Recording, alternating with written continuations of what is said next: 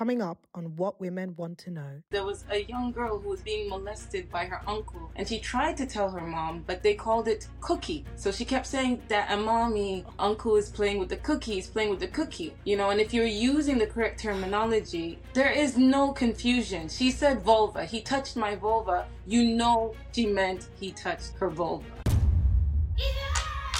I'm your host, Dr. Adanna, and this is What Women Want to Know the show where we navigate the complex, fascinating, and sometimes intimidating world of women's health and well being.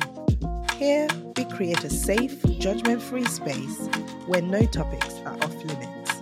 We confront our fears, we embrace our vulnerabilities, and we find humor in the unexpected. Welcome to What Women Want to Know. Before we get into today's conversation, I want to personally invite you to join our growing community. If you're watching on YouTube, hit that subscribe button and turn on your notifications so that you know when a new episode is live. If you're listening on Spotify or any other platform for that matter, hit that follow button and leave us a review. It helps us grow as a community and ultimately reach more women who need to be part of these conversations. In a world where societal norms and taboos often stifle open and honest conversations about women's health and bodies, it's time to break free from the silence.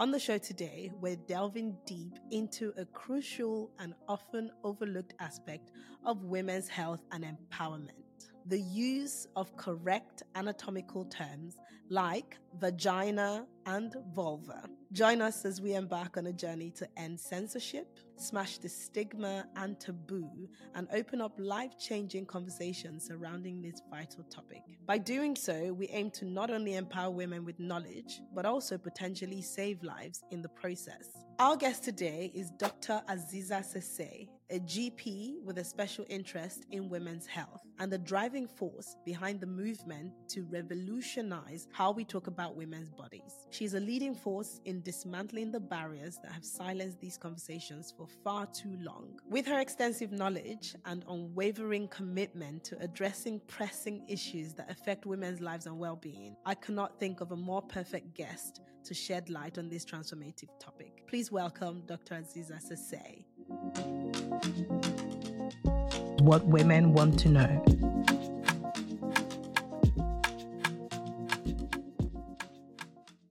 Very, very lovely to have you on the show, Dr. Sesay. Good to see you, Dr. Adanna. I have been a fan of your work, and I think very recently, call it the algorithm, call it whatever, but everywhere I look, like your content pops up. Oh. And I love it because you are a strong advocate for women's health and well being, which is what this show is all about. But I have to say that the one thing that really piqued my interest when I was like, hey, Aziza, you're joining my show. We need to talk about vaginas and vulvas. I was on LinkedIn and then your post came mm. up where someone had asked you the question, you know, about you slowly becoming a vagina doctor and why are you advocating for this conversation? Why is it so important to use the correct anatomical term like vaginas and vulvas when it comes to conversations about women's health and bodies? Yeah, I love that question. That's my favorite question. And one thing that I'm always carrying around is this. You know what this is, guys? Oh my God, is that my vagina? no, girl, this is your vulva. Of course I know. But you know, people get it wrong. That's the purpose of the education, right? People right? get it wrong So all the time. vulva, Yeah. internal gynae anatomy, vagina. Vagina, I always say this, and this is a big shout out to Karen Hobbs who works for the Eve Appeal. Vagina has the word in, I N, so it's inside. Mhm. Everything that you see on the outside is the vulva, and the vaginal opening is just here. But yeah, no, it's a really big thing for me. And like you say, I'm a massive, massive women's health, gynecological health advocate. And the reason that the terminology is so important is threefold. One, it's that there are so many people who are suffering in silence, right? Because they don't want to come forward about issues in that region because there's a lot of taboo, there's a lot of stigma, there's a lot of shame. So they're literally there suffering in silence. And also, if they don't know the correct terminology, if they don't know that they're getting pain in their vulva, not their vagina, or the exact names of the different parts of the vulva, then when they go and see their health clinicians, they may get the wrong area examined. And I always say this example, but it's true. There was an elderly woman who put off seeing her doctor for so long, and then finally she had the confidence to go in. She saw a male physician and she explained she was having trouble down there. She didn't use the correct terminology and he assumed she meant anus, so her anus was checked and not her vulva, yes, which meant that she continued to suffer oh. in pain. So that's the second reason, so that you're able to confidently talk about the area of discomfort or wherever you're having your symptoms. And the third and last thing, and I'm going to say trigger warning for anybody watching. Again, this is a big passion of mine. I have children, I have a daughter daughter, she knows how to say vulva, and that's all she's known. That is the name of her body part of that part of her body, because that is the anatomical name. And it's because you don't want any confusions. Again, talking about stories, there was a young girl who was being molested by her uncle, and she tried to tell her mom, but they called it cookie. So she kept saying that a mommy, uncle is playing with the cookie, he's playing with the cookie. You know, and if you're using the correct terminology, there is no confusion. She said vulva. He touched my vulva. You know she meant he touched her vulva, and that's inappropriate. So that's why I'm so passionate about this. I just feel like um, the taboo and shame needs to go away. We are losing lives because people aren't coming forward early and they're getting diagnosed late. We are having people suffering in silence, unable to live their life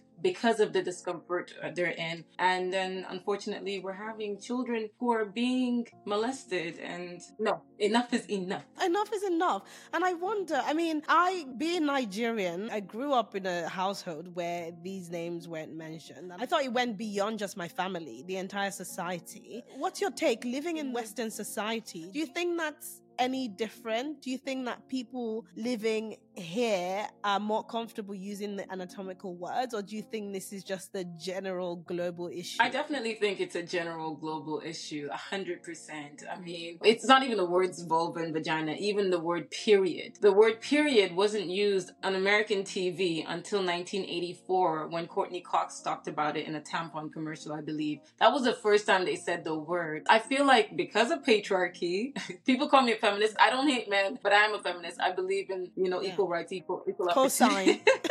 but yeah, it is definitely, I mean, obviously in certain cultures, it's much worse. It is global. Maybe there's a little bit more comfort in certain parts of the West. But again, it's a generational yeah. thing. The older generation, yes. no way. They still don't talk about it. They still use the euphemisms. And I feel like what's really sad is that we then pass it on to our children. We pass on this shame and stigma to our children because we don't use the correct terminology. I see patients who tell their daughters, okay, come on, the, the doctor's going to examine your moof moof. What is a moof moof? Girl!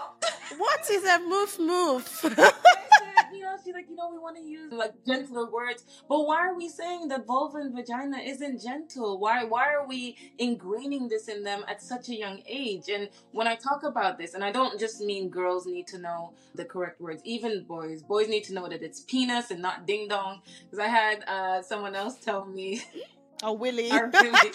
Someone else told me that after I, she heard me talk, she's like, "Oh my god, I felt so empowered." And I told my son that actually his penis is called penis. And the next question he asked her was, "Oh, okay, then what's the real name of my elbow?" And then it was like, "Oh, now he's thinking, wait, okay, there was another name for penis. Why? Yeah. Why wasn't there another name for everything Why? else? Just yeah. like your head, shoulder, knees, and toes, vulva, yeah. penis, testicles." I think it wasn't until I went to med mm. school that I thought, "Oh, we're using these." Terms now. And I actually also thought that these are terms that we use within the four walls of a hospital and to our patients to educate them. But more and more, as you know, I grow older and wiser, and as I have become a parent, and as I've also become the mother of a girl child, I think it's so important to have these conversations using the right terms. Because, like you said, how will I know, God forbid, if something needs to be reported? And I think it's very, very important. So, again, back to your work and your advocacy, I'm definitely co signing on that for Thank sure. You. What women want to know.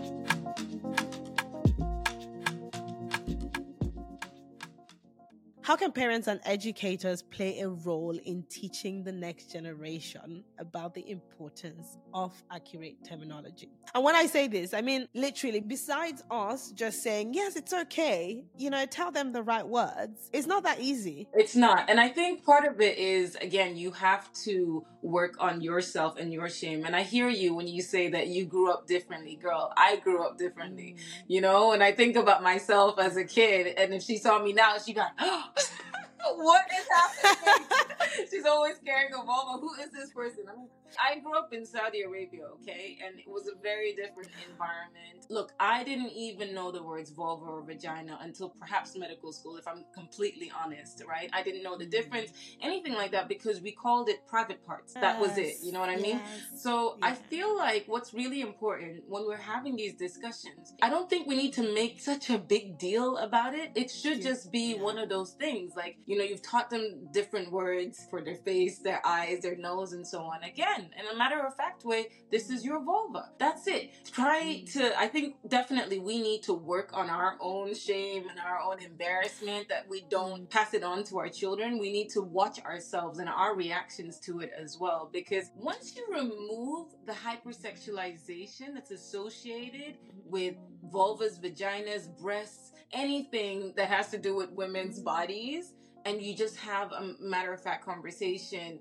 and actually look at it outside of that box of of sex, it becomes much, much deeper. Again, I know I always say this, but I see it a lot. As a GP, I see patients who come to me about something else. And then because they feel comfortable, then they open up about something that they've been suffering with for years. Something as simple as mm. thrush. I remember treating a patient for thrush and she came back and said, I changed her life. But she never spoke oh, wow. about it. And thrush is a fungal infection that can be very easily treated. And if it's not, it's the most uncomfortable thing to go through. So let's have these conversations. That's why I'm really proud of you uh, yeah. for opening up this platform and having these frank, of course, uncensored conversation. Of course, you're right. And I definitely agree. You can't teach what you don't know, and you can't teach what you don't feel comfortable with. So, really, the emphasis is on addressing our own mm. shame, our own discomfort around these topics, so that we remove this hypersexualization around it and the taboo. And then, when we feel comfortable, we can teach people around us. A hundred percent. And the thing is, it's mm. possible. And I'm saying this from my personal experience. It's possible. I used to be someone who would wince, yeah. who would be shy, who would be ashamed. Even talking about periods and period products, I used to hide, you know, pads and like, oh my God, I don't want, and if, if it's a male clerk, I'm just like, oh my God, I hope he doesn't see it. I hope he doesn't judge me. And it's like, this is a natural process that over 50% of the world goes through. Why are we hiding it? It's not dirty. It's not indecent. It's just part of our yeah. biology. Yeah. You know what I mean? And when you talk about myths and misconceptions, yeah, one of them is yeah. periods. Periods are just a natural process. It's nothing to do with how many toxins you have in your body. It's basically the hormonal changes that cause the womb lining to thicken. And then because the hormone levels drop, it gets out as a period. And period blood just has the lining of the womb that's shed, vaginal discharge, and cervical mucus. that, that is yeah. it, nothing else. And just because you have periods doesn't mean that you should endure severe pain and that's normal and it's acceptable and your periods are supposed to be heavy and if it's heavy it's good it means you're getting rid of toxins all of these things just need to be thrown in the bin because you are having people who are suffering who are missing school missing work who aren't able to mm. live their mm. lives because of the narrative that okay heavy painful period is just one of yeah. those things i attended an event about the gender pain gap where there's a lot of statistics around women's pain and how they're trivialized when they go to their gps it's one of those things get over it man up use a hot water bottle women's health health is such a big topic. We all go through, we all suffer from, but I think suffer really is the key word because we really do suffer because a lot of the conversations are not had openly. We feel very ashamed about some of the things our natural body goes through. We walk into clinical settings where we don't feel comfortable talking about this with maybe a male physician. There are cultural aspects surrounding this sort of conversation. So I think the more we talk about it, the more we we normalize it. Absolutely, and shout loudly. you know, people can look at you crazy, but let us have these conversations exactly. because honestly, it is about damn time. You know, I feel like there's definitely a movement now, which is brilliant, and I hope that we continue to push this momentum and let's keep talking yeah. about it because when we talk about women's health and gynecological health, when we talk about the mm. research or lack thereof, there's so many gynecological conditions that exist and we don't know why they yeah. happen until now because they haven't mm. done the mm. research. And at the moment, a lot of them don't have cures because we haven't done yeah. the research. I mean, I read somewhere that it's like one or two percent of research on women is the overall yeah. amount. When you take out cancer, right, which is a big one. Exactly. How we make up fifty-one percent of the population? It is insanity. And this is why we're here, right? This is the movement. This is us jumping on the movement. Again, when I think about where I'm coming from, where I was, and where I am now, there's a huge shift. As a matter of fact, when I had my first son nearly eight years ago, you know, we refer to his private part as a willy. I feel very embarrassed saying this, but it's because this was my first experience at motherhood, and I grew up in a society where we called vulvas and penises private parts. So then I thought, well, private part is probably a mouthful for, you know, a child that's just starting to talk. So maybe Willie. And I said Willie not because I chose it, but because like I would go to clinical settings or play group settings where that was the norm, right? And so this highlights the need to not only make women comfortable with using the correct anatomical terms, but also men, also boys, because these are yes. the people that grow up to be our peers. These are the people that grow up to be yes. our future future physicians and brothers and fathers, and everyone needs to be comfortable with this. A hundred percent. And when we have these conversations, men need to be included in this conversation. They have to be involved. They have to know what's happening because, like you say, they become our colleagues, they become our partners, they become our fathers, yeah.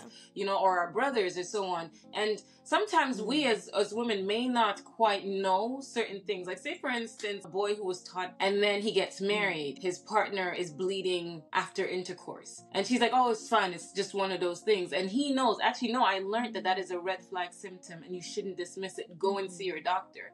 That's why yeah. we need to get them involved so that they can mm. also push and become our advocates and become our allies. They need to be included. Don't separate them. Like don't separate the boys from the girls when you're having period conversation, period yeah. education. Have it together and then yeah, maybe have a space where they're separate just for a little bit of time because girls can be yeah. shy. But they yes. need to do it together. You know, you're not supposed to just leave the boys to have a conversation about I don't know, wet dreams and putting condoms on, and then the girls about not getting pregnant. Mm. We really need better education, and we definitely need it for the next generation because our education was atrocious. It was terrible. oh, gosh. I know. I watched something recently where someone said, we really have to forgive our parents yeah. because they only passed down what they knew. Yeah. And the same way that in the future, we will be asking for our kids forgiveness yeah. because as much as you think you're so woke, there's so many things that they will grow up to think is weird, yeah. you know? So it's just the, the openness to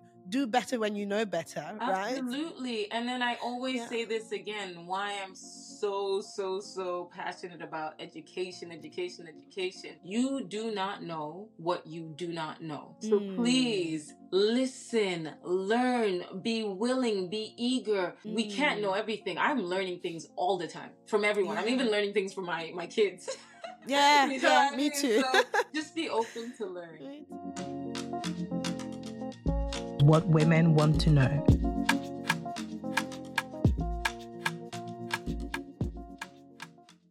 We're taking a break to bring you what women want to share. Shirley from Alabama said, I can still, at 66 years old, remember my first menstruation. Imagine being 13 and thinking you were slowly bleeding to death from your private area. Somewhat in pain, afraid to tell anyone for days. I truly worked hard to change the narrative for my daughters. I bought books, held open conversations with them about their bodies from as early as I thought they would understand, and prayed daily I was providing adequate and necessary information. I am blessed to have raised to adulthood five amazing daughters, and I pray my openness has enabled them to be more appreciative and receptive of the changes we experience in womanhood. Wow. Thank you so, so much for sharing, Shirley. Congratulations on raising five beautiful daughters, and you did your best. At the end of the day, you can't teach what you don't know, and your best is what you thought was best for your children at the time. The same way that I'm here, I'm the mother of both boys and a girl, and I hope that in raising them, I would teach them, but especially my daughter, everything she needs to know about growing up as a woman. I hope by sharing these conversations on this platform that young women will feel like they have a manual to help them navigate life. Thank you so, so much for sharing. For our listeners and our viewers, what's your take on Shirley's comment? And what stories would you like me to share in next week's episode? If you're watching on YouTube, please share your stories down below in the comments and I will read it out and comment on it in next week's episode. If you want to remain anonymous, you can, of course, email me your stories. All of the information will be either in the description bar below or in the podcast notes. What women want to know.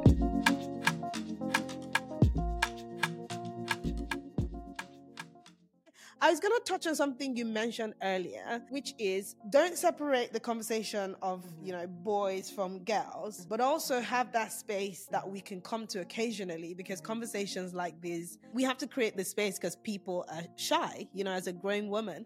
And I actually confronted that bias when I launched this show, What mm. Women Want to Know. And I remember thinking, like, oh, is this going to exclude men? Mm. Because that's not what I'm trying to yeah. do. But then I justified it by thinking that women, regardless, need that space yeah. that they feel safe to have conversations that's about them for them. And then we take away what we want other people to know, especially men, mm. and then bring them in on the conversation because obviously the more allies. Yeah. we have the the better the world for everyone. And i really wanted to touch on that because that was something i had to confront very very recently. Yeah. you know we're starting this show that could feel like it's excluding men. But really and truly when we have these conversations even though we're saying hey this is what women's parts are called feel comfortable talking about it feel comfortable mentioning vulva and vagina. Like whilst we want women to to do that we initially want to cut across to people who have have otherwise not felt comfortable, maybe come from societal structures where that's not the norm. Mm. So that eventually, when we empower them, yeah. you know, people like us who are further on this journey, yeah. who feel like, oh, we don't give a shit, it's got vulva, it's got vagina. Once yeah. we empower those women, then they can then say, hey, I'm bringing this man involved, my husband, my brother, my dad. And, and I think that's a powerful way to look at it. Like, we, we do need silos, but at the end of the day, we still need that borderless arena. Of course. And the thing is, with these conversations, they can listen to this episode by themselves and really yeah. take it in and have that conversation within themselves mm. and deal with their own insecurities, maybe their own demons, and so on. Mm. And then maybe they'll play it again in the background whilst their husband is around, just like me. And then that brings up the conversation. Yeah, we need to be realistic. It's not for everyone immediately. And there are still people that, again, are still getting used to it. And you don't throw it into people's faces. And again, this is why I use this crochet vulva because ultimately, when you look at this, it could look like a kid's toy, to be honest, right? Um, it, it doesn't not, look like a kid's toy. It does not. Girl, it's not immediate. Like, oh, you're a medic, so you probably immediate. Maybe that's why. I guess it's a gentler approach. I remember I showed a picture of a line drawing. It was a line drawing, and it was like, and I was like, all right, fine, let's just stick with this okay, to begin with. But like a gradual thing. You ease it in, you ease the conversation in, and I think yeah. Okay, I was gonna ask, what other strategies or initiatives have you been involved in to promote these open conversations? Because I mean, personally, because I follow you on all of your platforms, which I will leave for all of the listeners to find you.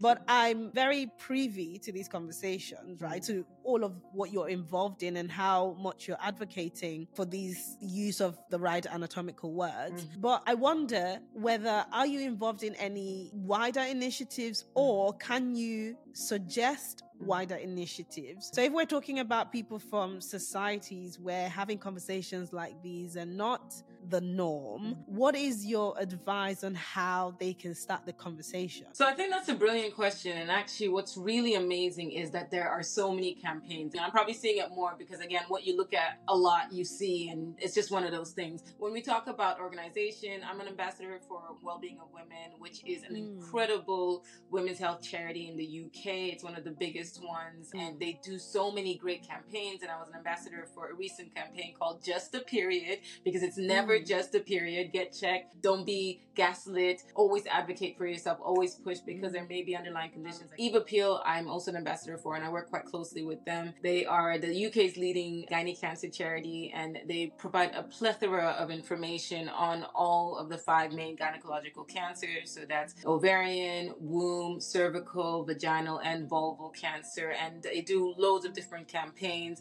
So there's a Get Lippy campaign, which is essentially about this. We're getting lippy.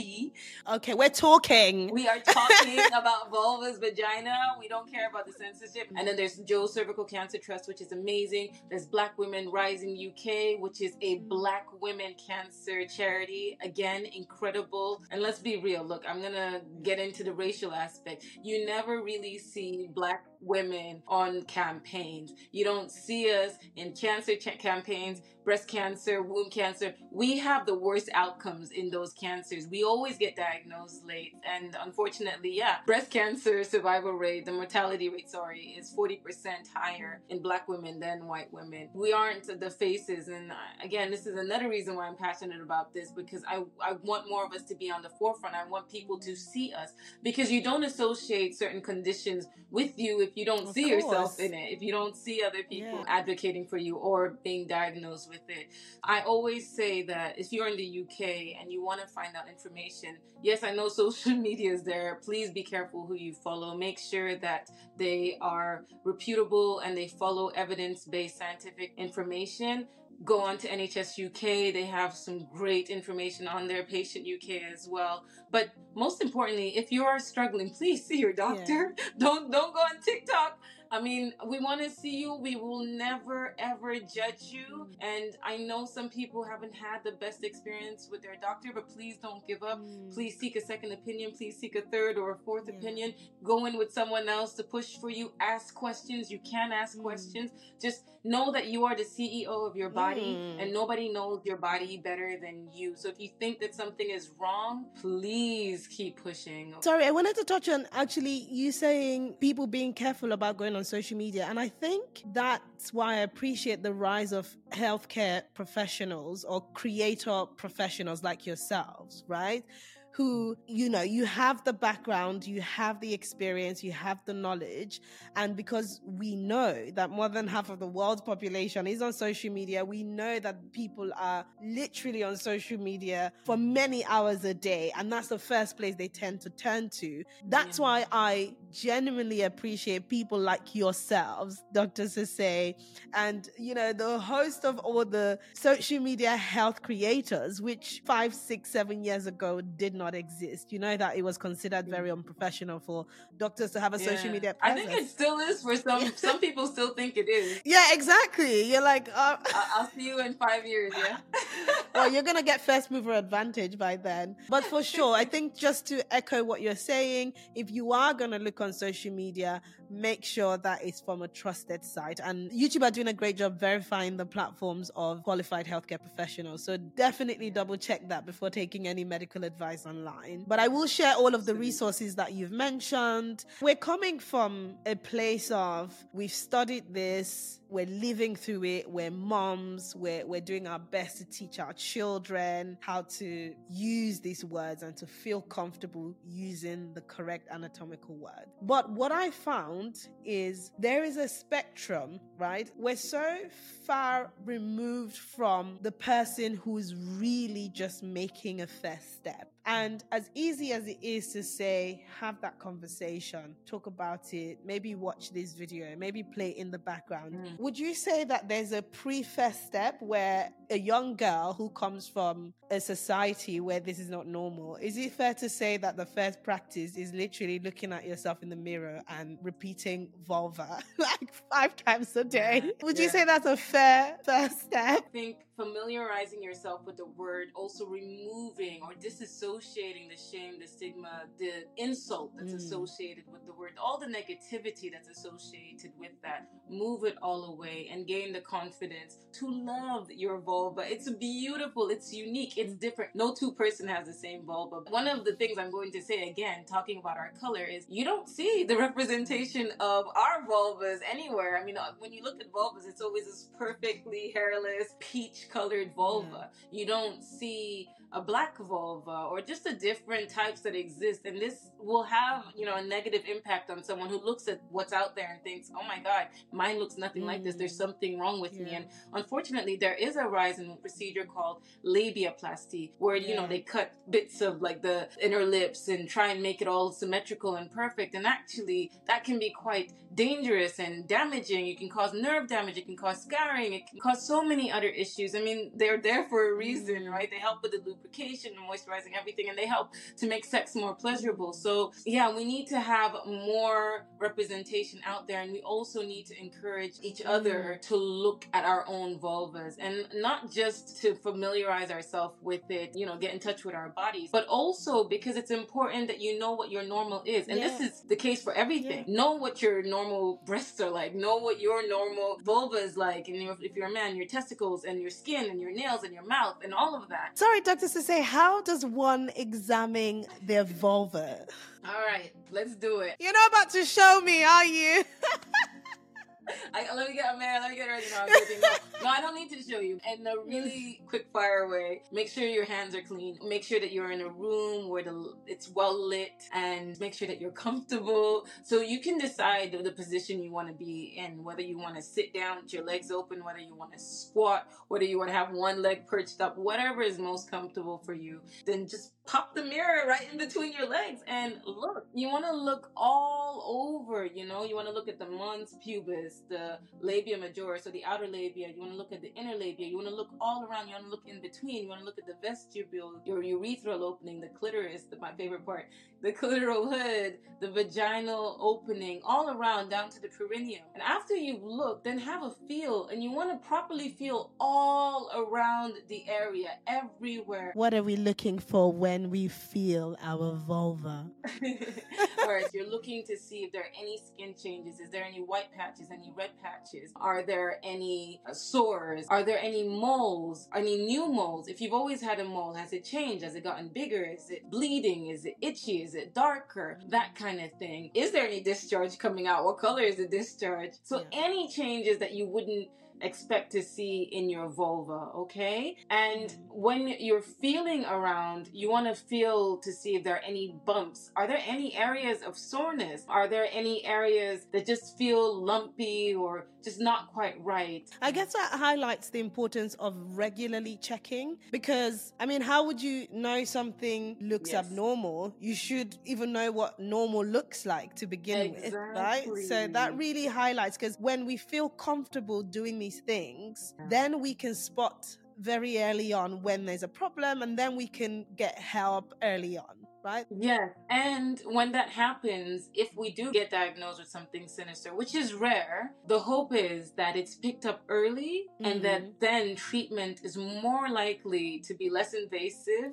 and more successful Yeah. and potentially curative. And that's why it's so important that we know our normal because even if it's the tiny, teeniest, tiniest little bit, Mm. you know what looks normal to you and you're like, oh, wait, that wasn't there before. yeah. Get seen right away. So Yeah. yeah, get comfortable with looking and feeling your vulva, your breast, your Mm. chest, your skin, your nails, your mouth, all of those things. Know you're normal. And when I say know you're, you're normal, I also mean that when it comes to your menstrual cycle, know what your cycles are like. Know what Mm. happens to your discharge throughout the month because it does fluctuate. Just Mm. know how you you change, what your energy levels are like, what your Yeah. mood is like. Cause girl, my luteal phase, my husband, he just leaves me alone. Cause he's like, nah, this one is crazy. Oh, we've all been there. Shout out to wise partners who just know when to back off. Okay, so the last thing we're going to touch on is the censorship. Let's talk about Instagram. I mean, you could use some words about your body parts that yeah. they literally take down you know so let, us talk about censorship on these social media platforms what yeah, what is your take I, on that and what what has been your experience it's exhausting. I'm so mm. frustrated, but not just me. Everyone who's in this space who's talking about gynecological health or even sex education. Mm. Unfortunately, even though we have AI and technology has advanced so much, they're still unable, yeah, to differentiate between health information that's educational, that's yeah. life saving, that's yeah. scientific and evidence based mm-hmm. versus pornographic and explicit content. They mm. just merge it all together. So unfortunately, yeah. there have been many times where I have experienced what we call shadow banning, where my content is not visible, not only to my viewers or my followers, but also to any new potential followers.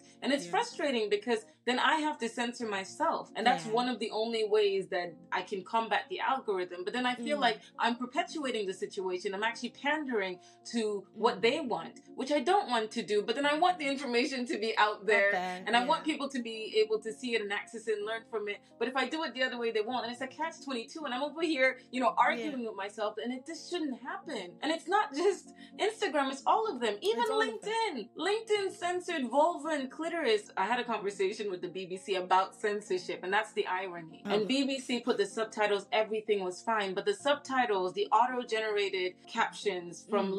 LinkedIn, it censored vulva and clitoris. And I feel like that is exactly what perpetuates this shame and embarrassment because yeah. then people think, oh, yeah, it's, it's censored. That means they're bad words. They are not bad oh, words, oh, they are just freaking words. Of course. Let's, let's stop this. Let's change this. So, any tips for what to call this video? Because I literally was thinking, check your vulvas and let's call it vaginas and penises. I suppose that's not gonna go down well with the platforms. No, unfortunately, it won't. Like when, when I say that you have to censor yourself, I literally had to put space in. Like I would put va and then space gina, vul and then space va. And if I otherwise, if I do it correctly, nobody will see it. Even when you verbalize it. Yeah, sometimes the algorithm again picks up how you verbalize it, but I don't. I can't go that far. No, I, I still in my videos on the actual video on the caption. I don't censor myself on the actual video, yeah. but I've had to in the past censor my captions on ah, say, Instagram. Okay. Otherwise, again, or if you put hashtag vagina, gone. In fact,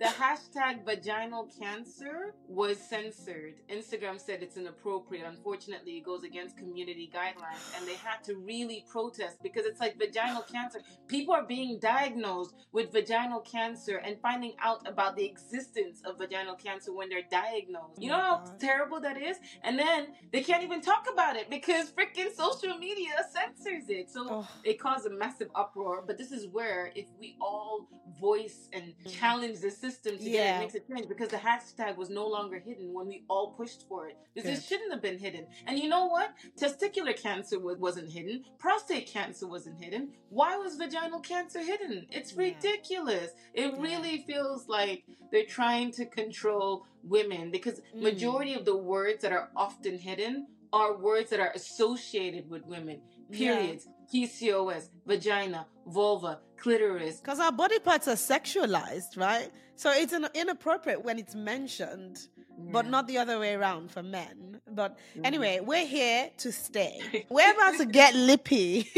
in this generation. Oh, listen, it's been such a pleasure, Dr. Sesay. Thank you so much for sharing. Thank you so much for joining us and for sharing your insights with our community. I'm going to put all of your platforms for everyone to find you and to get comfortable talking about our anatomical parts correctly. So thank you. Thank you for spearheading this conversation and thank you for inspiring the next generation of women who are going to do better because we know better.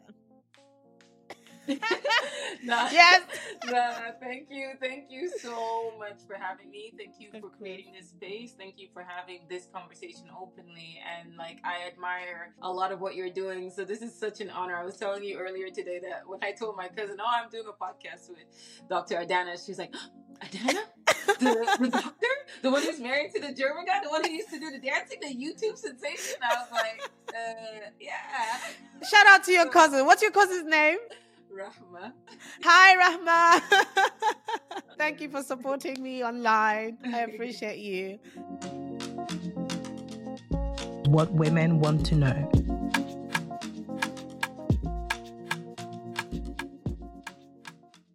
A big thank you to you for tuning into today's show. If you're watching on YouTube, please leave your comments below. I love reading and I love responding to them. Let me know what you enjoyed about today's conversation and what topics you'd love for me to unravel on this show. If you're listening as a podcast, please subscribe and leave us a review. Your feedback not only helps me improve, but it also helps more women to find me. And don't keep us a secret. Share what women want to know with your friends and your family not just the women in your lives, but also the men. Don't forget that you can find us on every social media platform, so make sure to follow along. That's our show for today. Remember, your health matters and it's okay to talk about it. Until next time, I'm Dr. Adanna, and this is what women want to know.